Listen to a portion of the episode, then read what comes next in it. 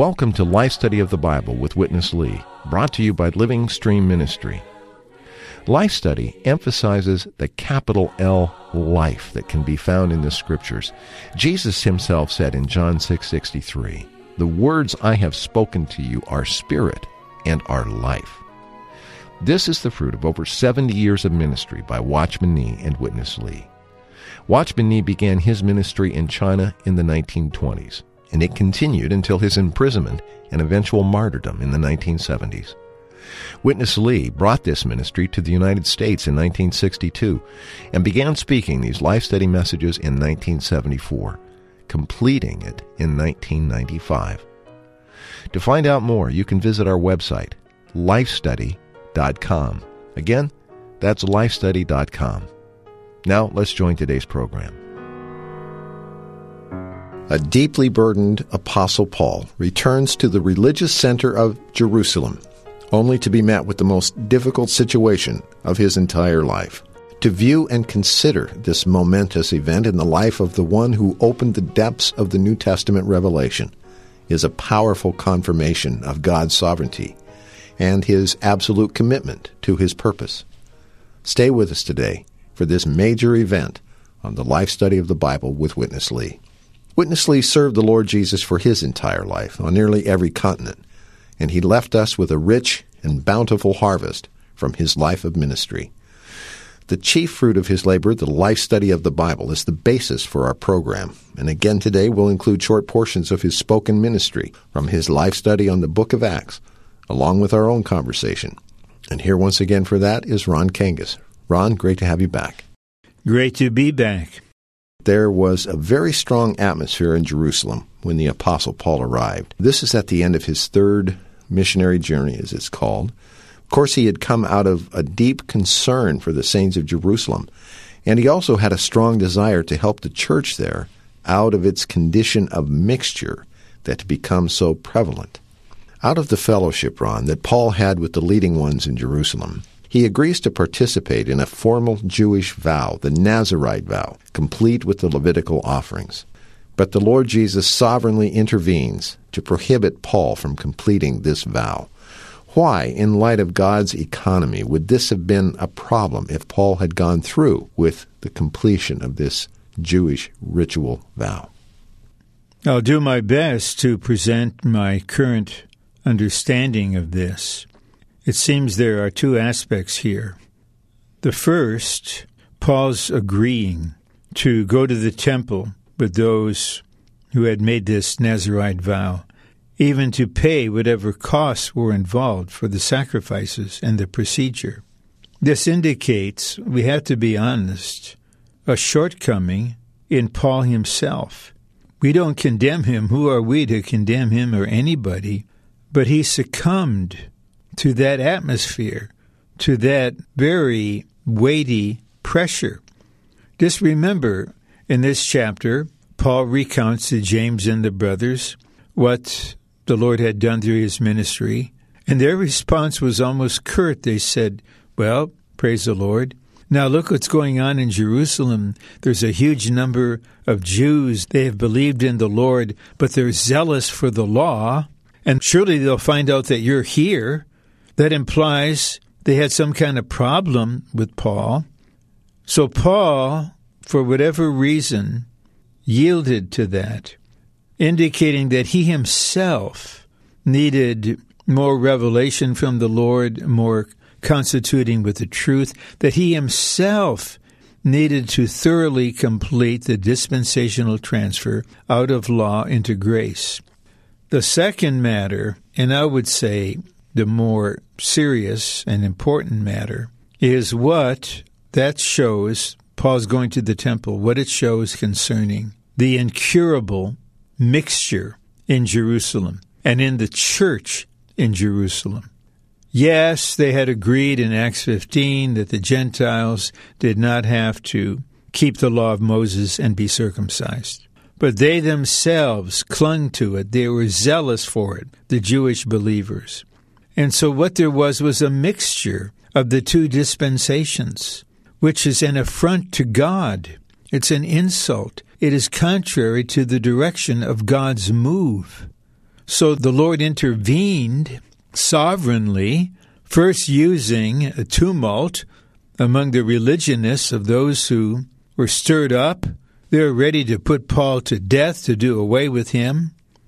The Lord used that situation to intervene. Then the Lord used representatives of the Roman Empire, especially after they realized Paul was a citizen, to conduct him and bring him into a safe situation. What we have in Acts 21 is, I would say, a glaring picture of the failure to make the dispensational transfer required by God Himself, initiated and consummated by the Lord Jesus Christ, the Son of God. Instead of having an absolute turn, letting go of everything from the old dispensation, there was a mixture so prevailing that the Apostle Paul, who knew the will of God, who saw the face of the righteous one, who heard the voice of his mouth, according to the record in Acts 22, even such an apostle was put into a compromising situation. But then the Lord reacted. We will see eventually he used the environment to enable Paul to complete the dispensational transfer. And we know from history, which fulfilled the Lord's prophetic word in the Gospels, Jerusalem was destroyed, the temple was destroyed, the church in Jerusalem was destroyed, the church in particular, because of an incurable mixture that God would not tolerate and allow to be exported to other parts of the earth. The light that is in Brother Lee's ministry on this chapter, I would say, is very particular. I'm not aware of any other ministry on Acts that has so vividly conveyed the real situation in this chapter in light of the Lord's theme in Acts of a marvelous dispensational transfer out of the Old Covenant thoroughly into the New. Uh, on the surface, this may seem to be somewhat of a historical examination, and you may think, what does this really have to do with me? I would just encourage our listeners be assured, before this broadcast is over, this whole matter will be brought into a very sharp focus how it directly impacts us. Let's join Witness Lee. Could you believe that Paul would do this? Join the Nazarite vow. This was after the writing, Galatians and Romans. I couldn't believe. But he did. Verse 27 Now, when the seven days were about to be concluded, the Jews from Asia saw him in the temple. You think about, suppose Paul was not in the temple. Paul only stayed with the brothers. Forget about the temple. Paul just told the uh, brothers, all the sacrifices are over. All the priesthood is over. I wouldn't go back to have any share in the temple, in the sacrifices, the offerings, in the priesthood. No, I would just fellowship with you. But even Paul was compromising. For Paul, he wrote these two books of Galatians and Romans just recently. For him to take such a step, that was too great a compromising. You know, Paul were there six days already in the temple, waiting for the completion that the priest would come to offer offerings for him and the others. How could he leave there for the six days? You think he was happy there? You think he was praising the Lord? Hallelujah. All the day long. This is my story. This is my song. He praised the Lord in the prison in chapter 16. Do you think he could praise the Lord there in the temple? The temple is a much better place. I tell you, that prison in Philippi, it was a heaven. But this temple here is the real prison. He got trapped. Don't you think so? But the Lord had a way. The Jews came, they threw the whole crowd into uproar. On the one hand, Paul got in trouble. Actually, he got released. He got released. Released from where? Released not only from the temple, but from that demonic mixture. Hallelujah. Hallelujah. The Lord protected his faithful servant from that demonic mixture. Well, Ron, Witness Lee presents us here with an interesting contrast. He presents Paul's time in the temple while he was trying to carry out this vow, and he presents this time as a kind of imprisonment to Paul. But later on, Paul is actually put in captivity and confinement in Caesarea Philippi under the Roman governor there, and Witness Lee describes that time as a kind of release to him. Why such categorizations? Why? Because they accurately portray the situation. Once Paul agreed to James's proposal, go with these brothers, go into the temple day after day for the whole period of the time, participate in the ritual, support them, underwrite the costs. Paul got trapped in a situation. How does he get out of that? And then, literally, physically, he's in the temple, surrounded by all the people there, all the activities there. So he, he was, in effect, imprisoned by the situation, represented by the temple physically. And when the religionists heard that he was in the temple and claimed that he had brought unclean persons into the temple, they rioted so Paul was really in a difficult situation. It's rightfully done to refer to that as a kind of prison. Well, God was not done with Paul. He had not yet finished his course. He had not yet completely fulfilled his ministry. So the Lord, being the sovereign God of heaven and earth, exercised his sovereignty first to rescue Paul from that prison, literally from the temple and from the bind he was in, involving the religious situation in and out of the church. Then God went on sovereignly to use the Roman Empire and its officials to put Paul into a form of captivity, not in Jerusalem, because when the centurion heard that there was a plot to kill Paul, he brought him with a good number of soldiers to Caesarea Philippi, a pleasant city by the sea, where Paul remained for two years, not threatened by anybody. And the brothers and sisters in the Lord were allowed to see him and to supply him. We have to believe this was a great relief and release to Paul Yes, he's not free to work outwardly, but his inner being is free, his spirit, his soul, his mind, his heart.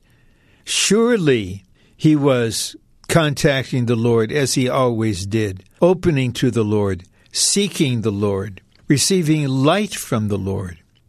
It is very likely that during those two years, in this pleasant situation of release, light began to come directly from the Lord that Paul eventually recorded in Hebrews, in Ephesians, in Colossians, in Philippians, in 2 Timothy. That was when he was in Rome. So, from God's point of view, this was the best situation for the limited, released apostle to receive more of the divine revelation directly from the Lord, and then himself to absolutely and thoroughly complete the dispensational transfer and to point the way in his epistles for all of us believers following even centuries later can learn from him how to be fully into God's New Testament economy. Let's go back to Witness Lee. In Matthew 22, in that parable of the vineyard, the Lord called the Jewish leaders the evil vine dressers. So God sent the army to destroy destroyed entire Jewish thing, everything. If you have the time, I would ask you to read Josephus' record. That was an absolute destruction. So the Lord Jesus said, not one stone will be left on another stone. A zero destruction. And I do believe thousands and thousands of Jewish believers all got slaughtered. The Lord just was mad to wipe out not only the rebellious Israel, but also the mixed Christianity. Anything Jewish, physical, spiritual, religious, anything Judic, Titus was used by the Lord to wipe it out. The mixed Christianity was fully terminated with the destruction of Jerusalem and the temple. The terminated the source of poison. The Lord had a way. The Lord knows what is there in Paul's heart. He was faithful. Yet he couldn't help the situation. He got into the trap, the compromising trap. But the uproar rescued him. Have you noticed? They got Paul, they were seeking to kill him. And I believe if five minutes later he would have been killed. But at that juncture, so crucial, the commander of the Roman cohort came in. He didn't have any thought to protect Paul, but he was doing his duty to keep the city in a good order. So he came in to intervene, and his intervention rescued Paul. His intervention actually became a protection of Paul. So Paul got out of the plotting hand of the Jews. In brief, he was rescued to a place that he could say, I am indeed a Jewish man of Tarsus in Cilicia, a citizen of no insignificant city, and I beg you, permit me to speak to the people. Without this commander whom he was being, he should have been already killed. But God's sovereignty delivered him out of that killing situation. So he began to defend himself. We have to be impressed now with God's sovereignty, both in his rescue of Paul, his utilization of a Roman commander, and how Jerusalem and the temple were eventually to be brought under the destruction of the Roman general Titus. We want to be careful how we touch this point, Ron. It's easy for misunderstanding here. But the destruction of the temple was something that was fully prophesied by the Lord Jesus himself. And ultimately, it did serve a purpose in the furtherance of God's plan and goal, didn't it? Let's begin by acknowledging the facts. First, when the disciples with the Lord were in and around the temple, and they remarked to him how beautiful everything was, the Lord began to speak to them of what, before too long, would happen. Not one stone would be left on another. And elsewhere, in parabolic form, the Lord indicated that the Roman army was actually God's army carrying out his sovereign action for his own purpose to destroy the city of Jerusalem and to destroy the temple. These are facts. The prophecy is a fact. The historical event is a fact. On the side of the spiritual significance, this disaster, which it was, cleared the way for the Lord to flow on to carry out his eternal purpose and to fulfill his plan, his arrangement, which are his economy. The mixture that had been there was eliminated.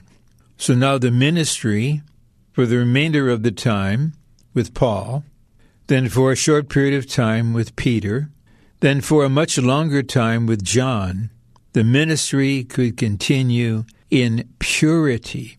Yes, other problems would be faced persecution in the environment, certain kind of discord or dis- confusion in the church. But the matter of that mixture, that perverse mixture, was settled once and for all. Well, we see two of the great figures of the New Testament really affected. Uh, as you mentioned, Paul and also, of course, James. Uh, even the Apostle John is at one point, there's an opportunity where he could have spoken. He chose not to. So, certainly, if they're not immune, we are not immune. And that's going to be the focus of this last section. How does all of this relate and tie to us in our experience with the Lord? Let's join Witness Lee. Paul was kept probably in Caesarea for two years. I would uh, infer or guess a little bit. Those two years, I believe, would have been excellent to Paul. He was kept there, kept away from his busyness. And he was kept away from all the troubles of the plotting Jews. What he was doing there? He was there preparing to put out the coming crucial books which were written by him when he was in Roman prison.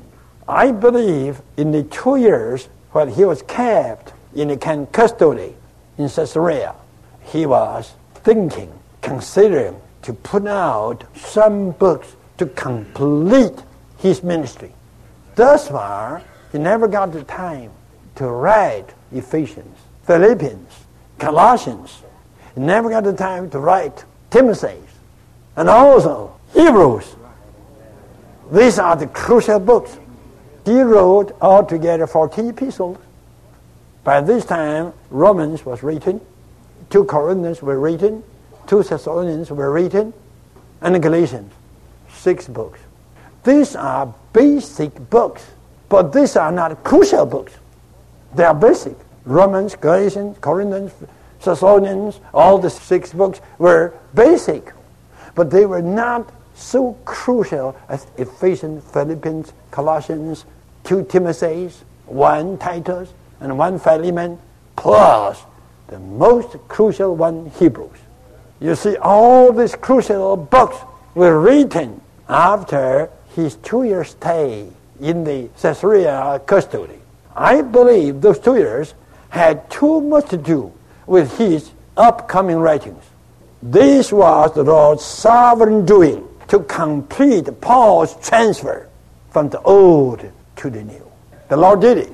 He carried out a complete transfer. And this transfer is fully recorded in the Holy Word. And we can have a complete pattern how to get us complete transfer from the Old Testament economy to God's New Testament economy. Ron, we want to come back now to a topic that we touch frequently in the life study of Acts, and that is the dispensational transfer. By this time, we're not in the context of its meaning or its doctrinal application, but fully in the realm of the experience of God's called one, the Apostle Paul. This harrowing episode in Jerusalem, coupled with the two year confinement that he had in Philippi, was very much used by the Lord to fully complete the dispensational transfer in Paul. What are the implications of all of this for God's move in general, and specifically even for us today? Okay, two main lines of application. First is the more outward side. Paul was rescued out of a situation of mixture and placed in an environment where he could make the transfer himself. The second line I would emphasize more. Paul's own being had to be touched. Any element in him that had led to his seeming compromise in Jerusalem, his accommodating that mixture, or any shortage in his own spiritual insight, enlightenment, or realization, that had to be touched. It's significant that by the time Paul wrote Philippians 3, he counted everything loss. He suffered the loss of all things. He counted them as dung, as refuse, as garbage. This shows that in his being there was no remnant of the old dispensation. It was gone. Therefore, because in his own being he had been fully transferred, he can convey to us with clarity and purity and tremendous light what the New Testament economy is, what its focus is, what the crucial truths are, what the necessary experiences are, all because outwardly he fully left religion behind and was absolutely in the body of Christ expressed as local churches. Inwardly, he had made the transfer. Every fiber of his being was now in God's New Testament economy. Paul mentions in 1 Timothy 1:16, God set him forth as a pattern to all those who would believe, including us today. So here we see in Paul a pattern of making the transfer out of religion, then Judaism, into God's New Testament economy concerning Christ and the church. Now, in principle, we need to make the same transfer outwardly from the religious system and intrinsically and inwardly in our being so that our entire being is saturated with Christ for the church to fulfill God's eternal purpose carried out according to his New Testament economy. Thank you, Brother Ron, for your fellowship today. I think we all got a lot of help. As always, we invite you to call us at 1 888 Life Study. That's 888 543 3788 to find out about material we have or with questions or comments. Our email address is radio at lsm.org. For Ron Kangas, I'm Chris Wild. Thanks very much for listening today.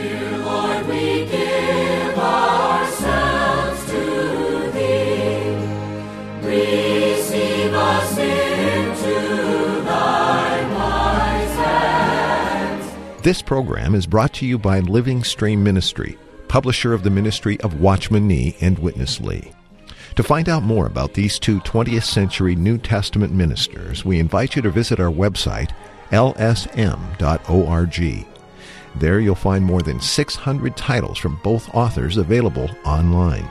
You can also listen to recordings of Witness Lee's spoken messages and see the full array of material that Living Stream has to offer. Again, that's lsm.org.